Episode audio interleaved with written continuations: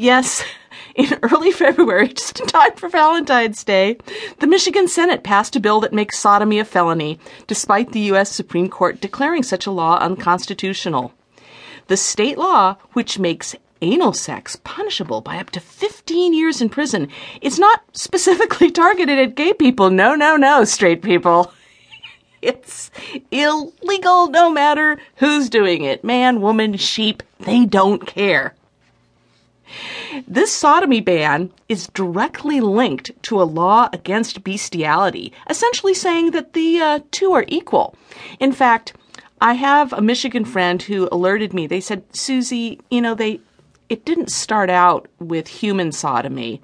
Somebody made the point that there was nothing in Michigan that specifically outlaws bestiality. and since this is the most important crisis in Michigan today, you know, man on sheep sex, they decided to put the whole lead in the water thing aside and focus their efforts on this. Now that the bill has passed through the Senate. It's headed to the House for approval, which means there is still time to maybe tweak the wording and keep mankind out of it entirely.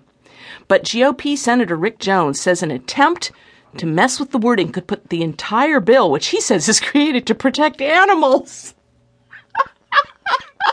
in jeopardy.